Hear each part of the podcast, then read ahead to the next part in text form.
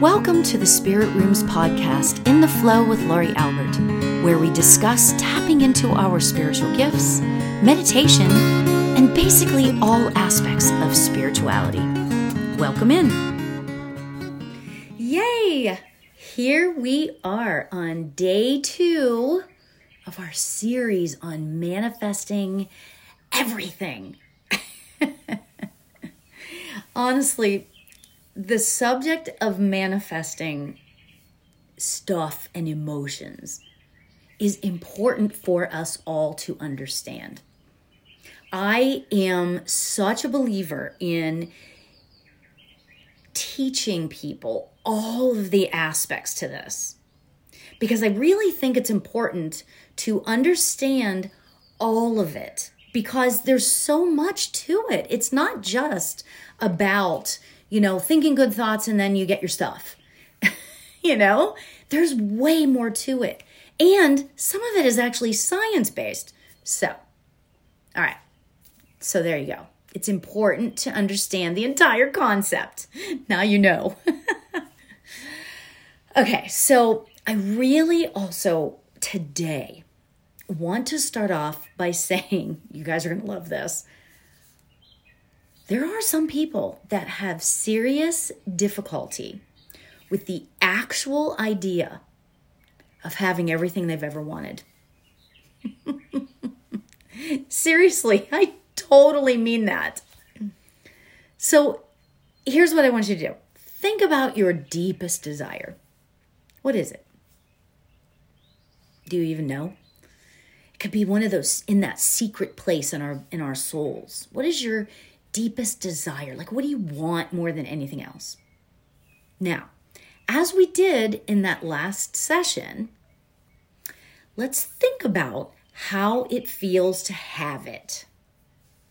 Like, really, really, really have it. Like, it's your reality, have it.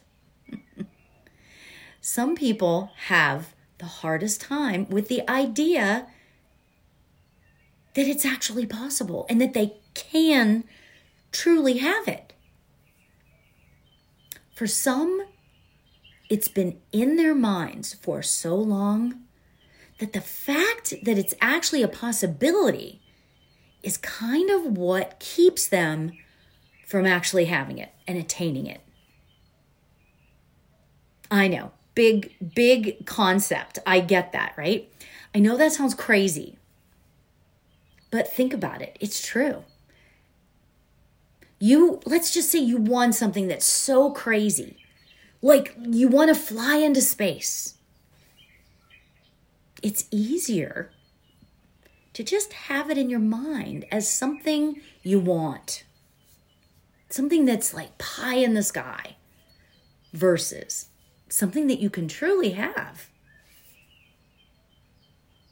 It makes it more palatable sometimes for our brains to understand. okay? But that doesn't really give us what we really want, though, now does it? Yeah. Right. So we're going to go back to the beginning, okay? We're going to start small and we're going to work our way up, okay? Manifesting your life and everything you want is about the energy of your thoughts. Now, you may have heard that term before like attracts like, right? It's the law of attraction. You may have heard that. You may be thinking, where does that even come from? like, what does that even mean? Like attracts like? Like, seriously. well, let's go there. Okay? Starting off starting off at the beginning. Everything that is out there your cell phone, an apple, um, pots and pans, that the clothes you're wearing, you, everything is made up of energy. Okay. Now, I'm not going to get too far into this because it's a very long and honestly, it's it's not something that I need to get into, but I do want to say that it is scientifically proven that everything is made up of energy. Okay. So there you go on that. Now, I get more involved in that in my course that's coming up. So just so you know, okay? But when you are feeling feelings of love and joy and bliss, you know, all those really feel good feelings, that is your energy moving fast, like lightning fast. Okay? When you are feeling feelings of fear, because don't forget, fear is the bottom of the barrel there as far as the emotions go. Depression, insecurity, jealousy, all those things at the bottom of the barrel, right? That is when you're feeling those, your energy is moving slow, like turtle slow. so, when you think about your desire, your wish, whatever it is that you choose, let's imagine ourselves wanting to take a cruise in the Caribbean. Ooh, doesn't that sound fun? Thinking about the cruise in the highest vibration of bliss and all the aspects and things you will get to do on the cruise and how it makes you feel when you are on the cruise, the excitement, meeting new people and experiencing new things and seeing new places. It's excitement and joy. That's, and let's not forget the relaxation. That's blissful in itself. Keeping those feelings in the forefront of your mind, that is the process of manifesting. That's the process. Now, for some people, this is actually easy to do. For other people, not exactly so much. However, keep in mind, even those of us that are very good at thinking about and keeping our vibration really high, what always comes into play, this is what happens next. Other thoughts start to come in and they kind of muddy the waters, so to speak. Okay? Those thoughts are like this ones of doubt. Doubt that this can even happen. Like, really? Can we really? Me thinking about this is going to do this, you know? Or worry about where where's the money going to come from? I want to manifest a cruise. I didn't actually say to myself, I want to manifest a free cruise, which you could do as well right? Or then there's the lack of confidence in manifesting altogether. This is possible too. Even if they enter your mind, those negative thoughts, for a split second, that lowers your vibration. Mm-hmm. Now, this is why instant manifestation isn't possible okay? Because we all go there, okay? it's all but impossible to keep your thoughts in that happy, happy, bliss, bliss, love, love place.